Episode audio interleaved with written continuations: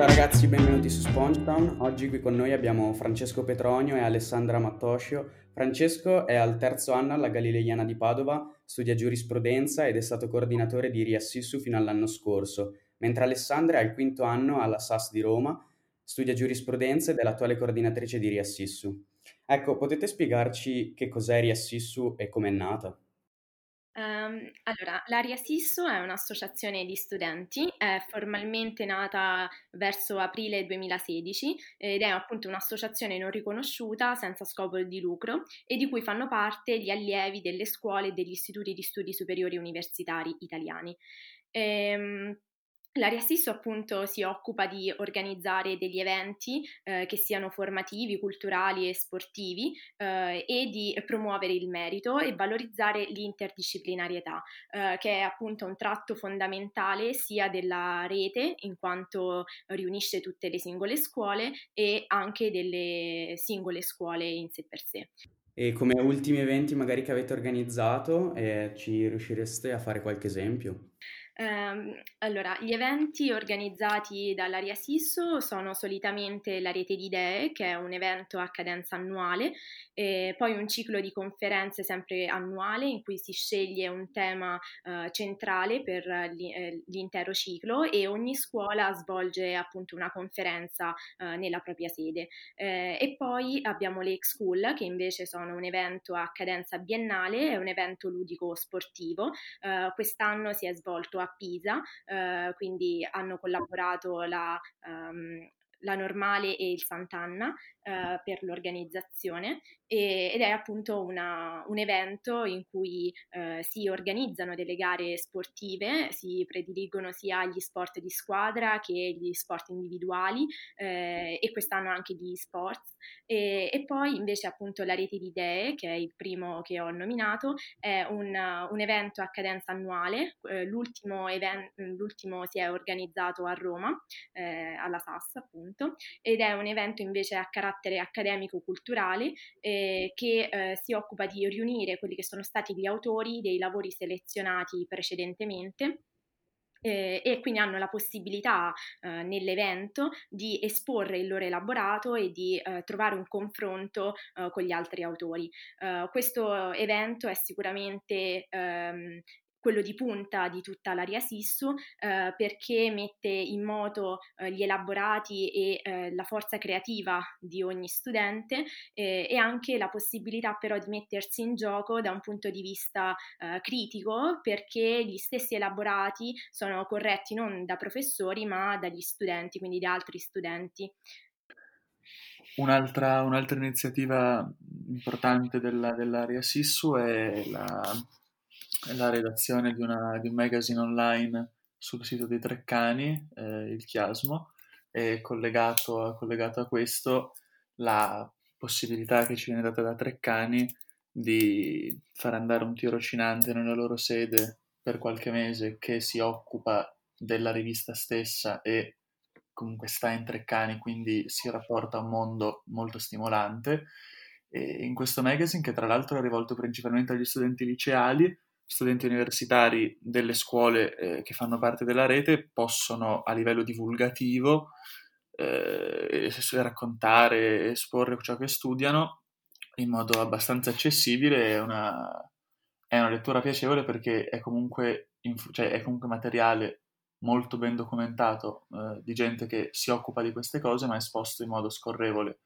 e in modo divulgativo appunto e collegato al chiasmo ci sono anche degli eventi che si tengono presso la sede di Treccani, per ora ce n'è stato uno solo, eh, però molto interessante, con un autore importante, cioè Paolo Di Paolo, che ha introdotto alcuni scrittori, eh, scrittori del chiasmo che esponevano il loro, il loro elaborato. Ma di fatto com'è nata questa associazione studentesca, la Riassissu? La Riassissu è nata dalla volontà di dare più stabilità a rapporti che già esistevano informalmente tra allievi di alcune scuole. Cioè la Resisso non è un'associazione tra le scuole, non è una tra le scuole, ma è un'unione tra allievi che condividono un'esperienza di un certo tipo, cioè vivere in un collegio, il, seguire un percorso parallelo a quello universitario e questi studenti volevano cercare di mettersi in contatto per organizzare cose insieme prima è stata a livello informale tra alcune scuole, poi la cosa si è ampliata e da questo è nato l'area SISSU. E quali sono i requisiti per entrare, insomma, come si riesce ad entrare a far parte di, di, questa realtà? Allora, formalmente da regolamento appunto i requisiti per poter entrare a far parte, perché una scuola possa entrare a far parte dell'area SISU è sicuramente una selezione rigorosa per l'ammissione attraverso delle prove strutturate, eh, poi dei severi criteri di permanenza che sono basati unicamente sul merito, ehm, la collegialità, eh, come appunto ricordava anche Francesco, come valore aggiunto della formazione universitaria, eh, l'assenza di oneri economici eh, che siano aggiuntivi per lo studente, una didattica interna, quindi a, ad ogni singola scuola, eh, che rappresenti una formazione integrativa di alto livello e poi la promozione e la diffusione della cultura sul territorio. E, e, sicuramente un altro requisito per poter entrare a far parte della, dell'area SISU è che la scuola abbia eh, compiuto almeno 5 anni di vita e quindi abbia compiuto un ciclo completo di formazione. Quindi è molto selettiva questa, questa organizzazione, no? questa associazione. Sì, cerchiamo di mantenere appunto un profilo di serietà eh, e di eh, far entrare appunto delle scuole che mantengano eh, e eh, abbiano questi requisiti richiesti dal regolamento dell'AIA SIS. Mentre per organizzare i vari eventi come funziona? Vengono fatti degli incontri durante l'anno oppure come viene gestita la cosa? Sì, eh, l'area SIS si, eh, si, organizza appunto in questo modo, ci sono due assemblee in presenza che si svolgono nelle sedi eh, del, delle scuole che hanno la presidenza per quell'anno, eh, quindi due scuole per ogni anno, e, e poi c'è un, un'assemblea telematica che si svolge invece in, uh, verso gennaio um, per mantenere eh, quindi i rapporti e per cercare di organizzare tutti gli eventi. Um, e poi, se è necessario, si organizzano ulteriori appunto um, riunioni telematiche. Le assemblee in presenza sono stupende e come, tu, come anche Alessandra sa, essendo lei stata rappresentante di Assissor, anche coordinatore, per i rapporti che si sviluppano tra, tra, i vari rappresentanti. Alla fine si passano due o tre giorni in un'altra città, eh, ospitati presso il collegio ospitante, spesso vengono, vengono, organizzate feste a cui tutti i rappresentanti partecipano, si esce, si sta insieme, oltre naturalmente alla parte più seria del, del lavoro assembleare. E, e, quindi sì, si creano anche rapporti umani eh, che si sperano duraturi, ma che sono senz'altro molto intensi. Sì, se posso aggiungere, insomma, l'elemento fondamentale, il valore aggiunto della rete può essere davvero quello dello spirito di gruppo. Per quanto riguarda la vostra esperienza, secondo voi perché un liceale dovrebbe interessarsi alle scuole di eccellenza? Insomma, quali sono i vantaggi? Dal, dal mio punto di vista sono tantissimi, però qualcosa che potrebbe mh, mm, far interessare un liceale a queste realtà è la questione del primo approccio al mondo universitario, perché molto spesso arrivati all'università si è un po' in difficoltà, io mi ricordo in facoltà esami già molto difficili al primo semestre e i compagni di corso che hanno sentito le voci di corridoio per cui questi esami non si possono passare, l'organizzazione, la prenotazione degli esami, eccetera, il metodo di studio e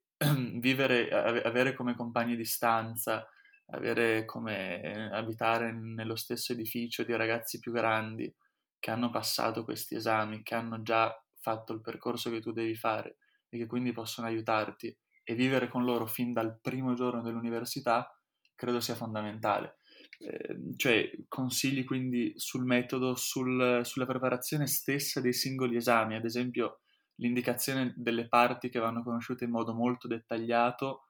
e di quelle parti che si possono imparare più per principi, per eh, temi generali. Questo è molto importante, credo che dia un valore aggiunto dal punto di vista accademico, ma anche dal punto di vista della sopravvivenza in università che possono essere molto complesse arrivando dal liceo. E poi, ovvio, con queste persone, oltre a rapporti di questo tipo, cioè aiuti accademici,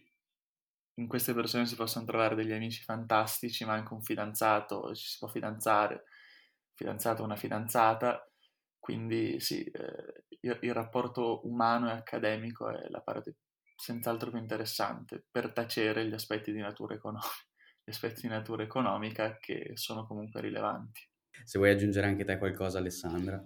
Eh, sì, allora io sono molto molto d'accordo con quello che dice Francesco perché anche per me è stato così, eh, la vita all'interno della SAS e quindi della, di una scuola superiore ti permette di arricchirti in un modo indescrivibile, non solo appunto da un punto di vista culturale, accademico, per il rapporto che puoi instaurare con alcuni professori, eh, per la vicinanza appunto anche a figure di spicco che spesso sono ospiti eh, di lezioni e seminari delle scuole, ma eh, appunto appunto la, il valore davvero aggiunto, il valore principale che una, essere un, uno studente di una scuola superiore ti permette è sicuramente quello di instaurare dei rapporti di amicizia e quindi dei legami molto solidi uh, con, um, con, persone che magari non avresti avuto l'occasione di incontrare, uh, quindi spesso uh, ragazzi che studiano cose completamente diverse dalle tue ehm, e il poter vivere insieme, cucinare la sera, raccontarsi, fare riflessioni su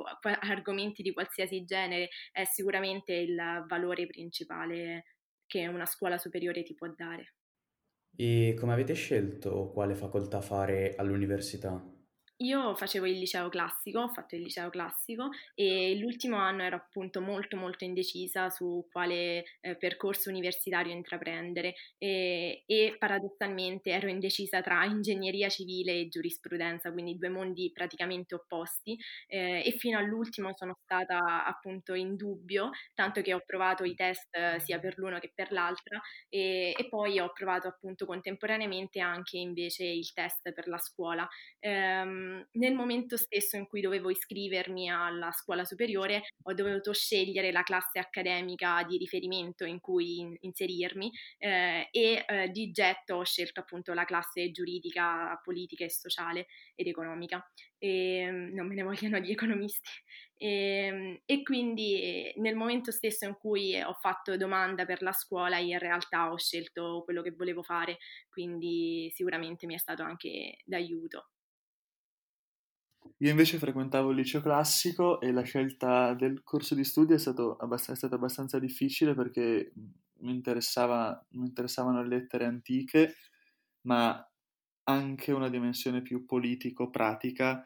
eh, e ho trovato un compromesso tra, tra, le due nella giurisprudenza che può avere sia una dimensione di tipo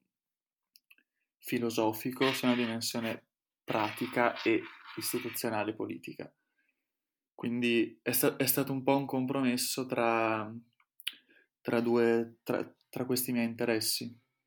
Potrei magari aggiungere qualcosa a quello che ho detto prima eh, per incrementare diciamo, il valore della scuola superiore. Nel momento in cui sei molto indeciso su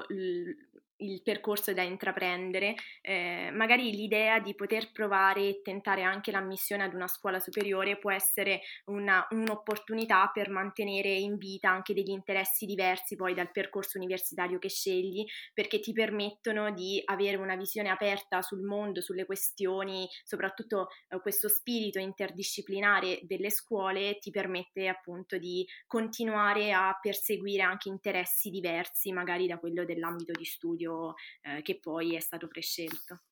Sì, mi collego dicendo che è, è, decisamente una ricchezza quella di poter trascorrere tempo con persone che studiano altre cose. Ad esempio, io a Padova ho legato tantissimo con letterati e filosofi e mi capita spesso quando, quando, sono, quando sono lì, e cioè non in questo terribile periodo,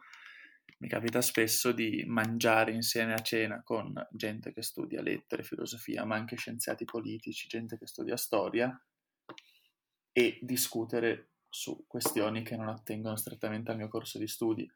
E questo ti dà un po' quell'apertura che l'eccessivo grado di tecnicità di, alcune, di alcuni corsi di studi non riescono a darti. Io sono diventata esperta di laboratori RNA grazie alla mia coinquilina che studia biologia e quindi questa è una testimonianza, diciamo. Mm. Più che altro volevo chiedervi, eh, dato che questo è un ambiente comunque eh, molto stimolante, no? l'avete detto anche voi, cioè è diverso da, dall'università ordinaria, e ci sono anche dei criteri per poter entrare a farne parte, no? E quali sono questi criteri? Ma in realtà dipendono molto da scuola a scuola. Eh, ci sono in ogni caso dei test, dei, dei, concorsi di ammissione che si strutturano in più prove. Ad esempio a Padova ci sono due prove scritte e, e due prove orali. Ci sono dei testi consigliati, ma è così in ogni scuola. Ci sono dei testi consigliati per ciascuna delle prove, d'estate si studia, si prepara il concorso e, e poi viene stilata una graduatoria e i, i, primi, i primi otto, dipende dal, dalla, dal, numero di studenti che vengono presi nella classe, viene, accede, diventa allievo della scuola. Il, il, ehm,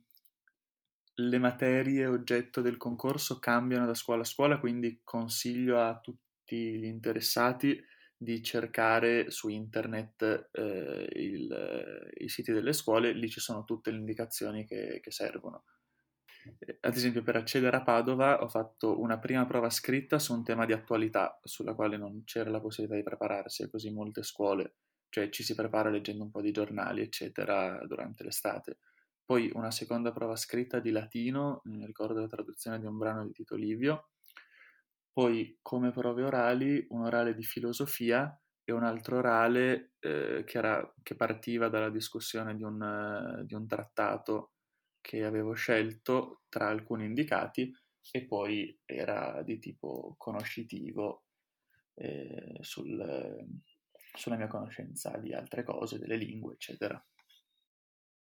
Per quanto riguarda la mia esperienza personale come ammissione alla SAS, ho sostenuto un esame, eh, due esami scritti, eh, un esame appunto di una materia attinente alla mia area accademica e scelsi eh, una traduzione di latino eh, e poi invece un secondo scritto che apparteneva ad una materia della, delle classi accademiche opposte e quindi feci uno scritto di matematica, eh, mentre gli orali erano due prove orali, la prima appunto eh, di nuovo latino e la seconda storia. Va bene, dai, perfetto. Grazie mille ragazzi per la disponibilità. Grazie a voi. Ciao ragazzi, complimenti.